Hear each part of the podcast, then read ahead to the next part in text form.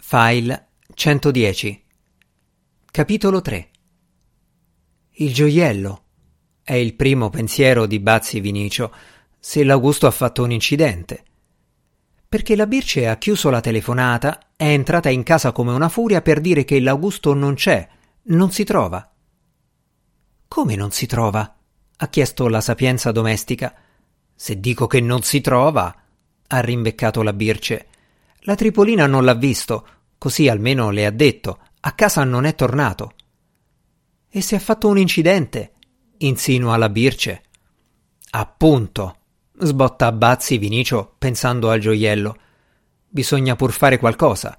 Certo non serve a niente stare lì a guardarsi come tre all'occhi. Magari i carabinieri, butta lì la Birce.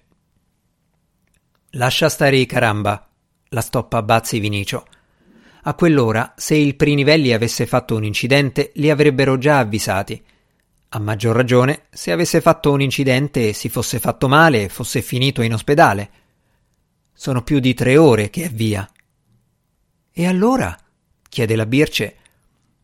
Bazzi Vinicio fa la faccia del misterioso.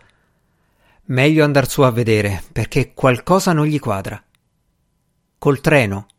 C'è l'ultimo. Ma che treno? rifiuta il Bazzi. A piedi, forse? provoca la Birce. Cretina.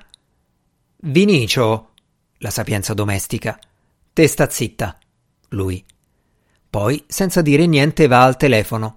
C'è il suo ragioniere, ragionier Magnete Filippucci, che gli darebbe anche il di dietro, pur di fargli un piacere.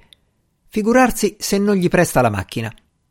Il Filippucci stava già dormendo, ma se gli dai il tempo per vestirsi, dieci minuti, un quarto d'ora al massimo, sarà lì sotto casa.